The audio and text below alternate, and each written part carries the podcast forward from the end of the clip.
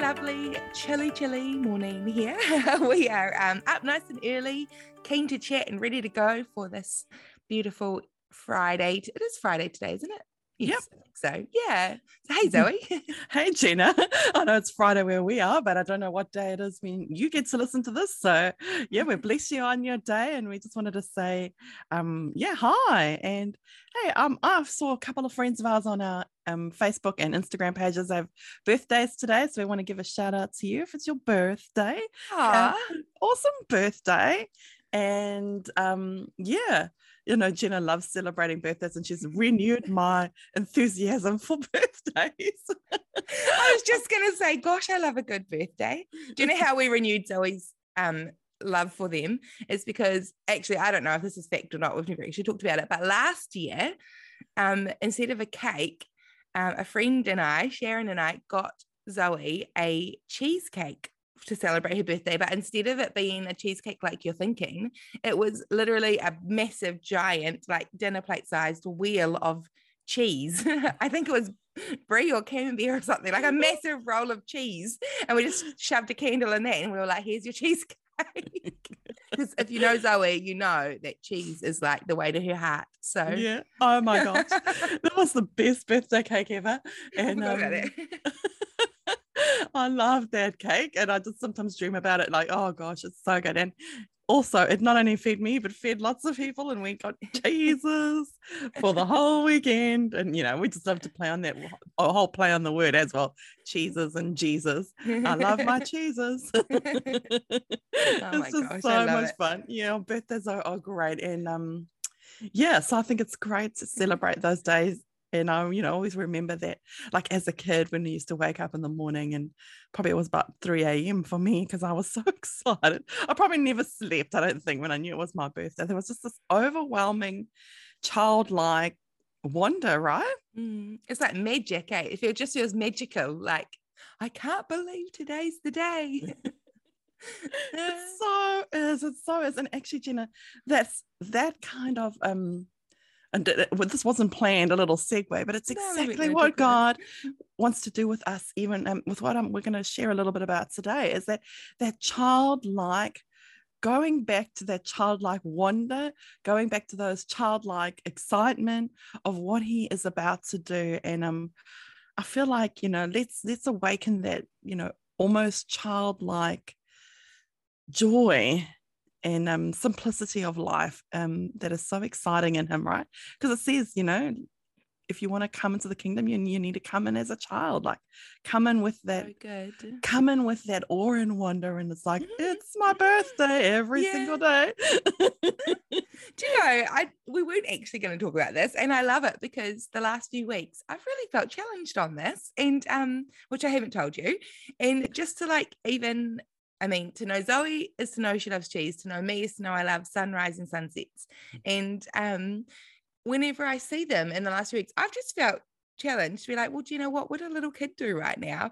And I've like been getting my little, I've just wiggled my body, getting a little dance on, or like jumping up and down when I like see a beautiful sunset. Because I just think even that, it's like respond out of childlike joy, respond in a way that as adults we don't do anymore. It's really, really quite freeing. So anyway, I love it. Cool. I mean, I love it. Let's all, you know, even today, as you go about your day, even if it's just for one day, challenge yourself to just, how would a child react in this moment, you know, or a childlike way of just joy, and doesn't really care who else is around, and just no goes inhibitions. No inhibitions. Who cares? Yeah, you know, absolutely. Oh, yeah, just so exciting. And I think that's really it's key for us in this season to come back to that like real beautiful place and letting go of adult kind of boundaries. Let's draw outside the lines. Yeah, I love it. Before someone told us to draw in the lines and color in and be very careful, you know. And you know, there was a time when we just were wild and free and colored wherever we wanted to go. And so, yeah, I think it's really challenge accepted. Yeah. Look out, crazy town! You guys see us. fun. Oh, that's so good. It's a good challenge, Zoe. Yeah. Mm. And hey, so we are towards the end of May right now. And I know that somebody that we really respect and follow along with is a beautiful woman called Lana Vorsa. She's got her ministry is under her own name, so you can go and have a look. And but she has put up a post earlier in the year about how, or a few weeks ago, about how miracle. Oh, sorry, I let the cat out of the bag there. About May is the month for miracles. Is Miracle May. And this was something that she felt God had put on her heart to share. And so you saw that and were like, you kind of thought, had some thoughts around that as well, right? Yeah. Oh my goodness. Well, just say the word miracles and I'm like, childlike. You know, it's part of my identity. I think I've been learning a lot about this, Jenna, and part of some of our callings and identities, which Jenna and I are so passionate about bringing out of, you know, out of ourselves and out of you guys, is part of who we are. And that's something I've learned that it's got the way God has made me, that I am like obsessed with heaven and the kingdom. Mm-hmm. And I think, you know, like in a different way to maybe some others might be. So we're all called in different way, but it's part of who I am to be always seeking out the supernatural and seeking out God's movement. And I think, you know, as I say, we're all in that way. It's in just different ways we're wired. And so knowing that, it makes me confident in knowing that's what God's speaking to me about. And so I've been led, you know, I'm studying School of Faith, and we were led to some amazing scriptures that have been literally setting fireworks in my brain, because they are so exciting, Jenna. I think earlier last year we spoke about how God is revealing scriptures to us in a new way, things that we've read over and over again. And then it's like, okay, we're going to show you something more. And so today we're going to look at Mark 6 and Mark 8, round about there. It's the miracles of the feeding the 5,000 and feeding the 4,000. And just pull apart a few little keys there that might actually be able to give us some encouragement in this season of miracles. You know, maybe you know you've thought about miracles, you maybe thought maybe they're not for now, or maybe you have been believing for miracles. That's part of your DNA. You know, you just want to see the miracles happening. But yeah, so Jenna, do you want to read for us the feeding the 5,000? That's in Mark 6 verses. We won't read the whole story, but it was so funny because I love the way Bill Johnson describes it. He says, like, you know, the disciples were all with, you know, the 5,000 men, and Jesus was tired. And he kind of imagined it like, okay, the guys thought, okay, great way we can get rid of all the crowds. Tell Jesus they need to go and get some food. And then, you know, then they'll all go because, you know, they need to go and get some food. And Jesus flips it on them and says to them, well, you know, well, you feed them. And they're like, that wasn't the plan. It wasn't the plan. And backfired on us. I think, like Jesus, hey, he'll use any opportunity for us to grow.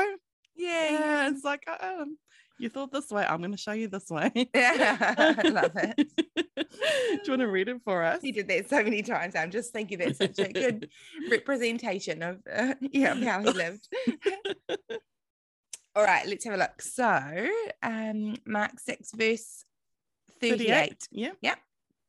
Okay, how many loaves do you have? He, being Jesus, asked, go and see. When they found out, they said 5 and 2 fish.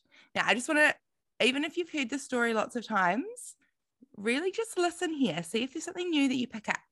Okay, then Jesus directed them to have all the people sit down in groups on the green grass. So they sat down in groups of hundreds and fifties. Taking the 5 loaves and the 2 fish and looking up to heaven, he gave thanks and broke the loaves. Then he gave them to his disciples to set before the people. He also divided the 2 fish among them all. They all ate and were satisfied, and the disciples picked up 12 basketfuls of broken pieces of bread and fish. The number of the men who had eaten was 5,000. Amazing, right?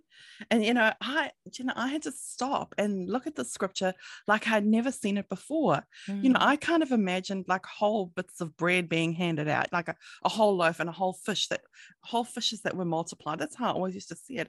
But if you read this carefully, you know, Jesus was showing them, this is how it works. I take it, and he broke the bread up into little bits, into each of those baskets, those 12 baskets, and broke the fish up, right? That's what it says, so they were broken into pieces. So can you imagine these huge big baskets with like a tiny bit of bread and a tiny fish, like a bit of a fish and a bit of a bread, sitting in the baskets. And then the disciples, and he says to them, and now go, to take this out to the people. I think sometimes in our own strength, we might've been like praying, okay, now what do we do? Okay, I've only got this, did they just trust God and start handing that out, So I asked myself this question, like, when did the miracle happen? When? And by miracle, I feel like that's, before you tell us about that, is like miracle, you're meaning something that's unexplained, right? Like miracle is just something that can't happen logically, right? So the actual definition of a miracle is an extraordinary and welcome event that is not explicable by natural or scientific laws and is therefore attributed to a divine agency. That's what the dictionary says. Straight from the dictionary, straight from the source. So good. So when did that happen? When did the welcome event happen? That was like, when did it happen? Good. And I was like, oh my gosh. Well, yes, Jesus, he prayed for that bread and then he broke it up. But I feel like in this case, the miracle happened as the disciples trusted him and started handing out the bread. They actually took that step of faith and they started, handing it out, taking that resource and handing it out. And I feel like this is the example of miracles for us that Jesus is talking to us about, is that we need to lay hold of not a basket full of bread and fish, but a basket full of heavenly resources, heavenly bread and fish that could not be seen with the natural eye, but yet God, could do the miracle in that. And as we lay hold of those kingdom resources, then we can release heaven on earth. And that's the miracle, we get to do every single day of our lives. There's no striving and there's no effort in it. Like they really just had to put their hand in the basket and release it. Yeah, it's just a beautiful, such a beautiful action for us. I mean, even right now, like just, if Jenna can see me do it, I'm like, I'm moving my hand. She's moving her hands all around. Yeah, I'm reaching in and I'm letting go. And that's part of what we have. We're able to reach into heaven because the kingdom of heaven is at hand, right? It's right here with us. And then we release it to the person in need, or into the atmosphere, or to the place that we go. And like Jesus showed us that example, right? And I love it. It happened again, Jenna. Do you want to read? So then came the miracle with later in chapter 8, verse, I think it's about verse 7. The same thing happened. So it says, they had a few small fish as well, and he gave thanks for them also, being Jesus, and told the disciples to distribute them. The people ate and were satisfied. Afterwards, the disciples picked up 7 basketfuls of broken pieces that were left over, and about 4,000 men were present. Wow. So the exact same thing happened again. And, I was asking myself this question, Jenna, like, why did God choose it to do? Why did he choose to do it this way? I was thinking about like all the miracles in the Old Testament, and like, I really felt like God could have just sent manna from heaven, like, the bread from heaven. Imagine that in the moment, like all the people and the bread just falls from heaven. And that, he had done it before. He could do it again. He'd done it before for 40 years. Yes. It wasn't like a one-time thing. Yeah. And, and the man, and the quail. And I just thought, I wonder what the difference is this time. Like, what is the key? What is the key to the miracle here? And I believe that the key is us. That the relationship, when we come into relationship with the presence of God, we get to carry the miracles. It's part of the New Testament and the New Covenant that we get to carry, the presence of God. He wants us to be part of it, and that we, because of the Holy Spirit, have the kingdom within us. So we get to be the door, and we get to carry Jesus, and we get to release his presence and his resources. Those are the miracles. So, I mean, it's just the kind words or the big things, the healings. So good, Zoe. It's those unexpected, extraordinary things. Yeah. And I'm just thinking as well that, like, it says in both of them that, actually it might not say in the second story, but in the first story anyway, they'd gone to a place they wanted to rest. And I love that you pointed that out, because I'm just thinking, like, they, when people ask us for something, when we feel exhausted and also have not a lot to give, it's really easy to have excuses, right? And to say, well, and I mean, I'm not meaning that even when you're tired, you just push through, and, you know, we have to care for ourselves. But Jesus just knew, and because other times he did go away and he did say no, and he did hide from people so he could get his rest. But it's just being open to that discernment of, okay, God, I'm not going to respond out of my human ability right now. Is this something, even though I'm tired, is this something you want me to participate in here? Or, you know, is there something I have that I can offer, even though it doesn't seem like there is? Or am I meant to just wait and rest right now? And just not having a rule of thumb, but just letting that be the discernment that comes, right? Because Jesus could have just, if he was tired, I'm assuming they were hungry, and they could have just, you know, they could have just said, well, we've only got this much and we're tired and hungry, so we'll have this. But they took the bit that they did have, and they listened to that discernment, that little wee prompting, that little inner voice that says, hey, why don't you just give that away, even though it doesn't make sense. And in doing that, the miracle was formed. Well, I think, and then the key, Jenna, is that we're not giving anything from ourselves. Yeah. We're not taking our resources. Yes. Yeah, we're taking heavenly resources, which is never ending. So there's no striving and there's no trying to perform. And when we're trying to take from what our lack of energy is, probably not going to work so well. No, that's right. So we need to lay hold of it. It's simply that. It's a simple word. It's a simple prayer. God, I take hold of what you have and I release it. And literally that's 2 seconds, you know, of, you know, and sometimes actually that is harder. But once we change our mindset to that, everything will change. You know, Jenna, just as we finish off today, I want to pick up something that you said there that was so significant as well, because we could talk for ages about these scriptures, but later on, Jesus says to them, later on in Mark 8, you know, he talks about when he broke up the 5 loaves for the 5,000, he had 12 baskets left. And when he broke up the bread for the 4,000, and he had 7 fish, he had, I think there were, I can't remember how many baskets left.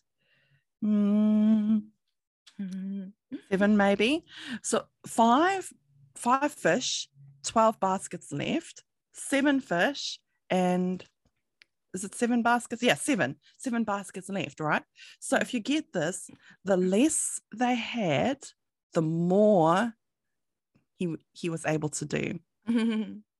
The less fish, the more he fed and the more there was left over.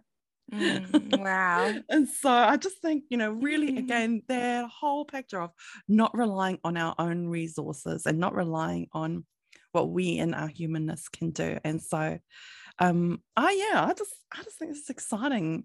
Let's live from the kingdom to earth. Let's live from heaven. What's really available to us? That's the place where we don't strive. We just put our trust in Jesus and look at what he's already done. He shows us what to do. Yeah, so good. Yeah, so good. Hope that's been something that's set a little fire in you today, a little pep in your step as you go about, and just use that discernment and look for opportunities to we don't go out of our way, but, you know, we just keep our eyes open as we the eyes of our heart, you know, as we go through our days, and just ask God, if there's any opportunity you want me to pull on your resources today, then make it really clear to me. Don't let me walk past that person or carry on, you know, without having that little prompt, that little nudge. So, yeah. So good.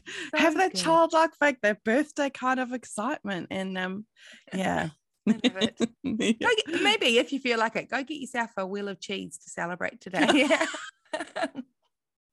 Send us a picture if you do.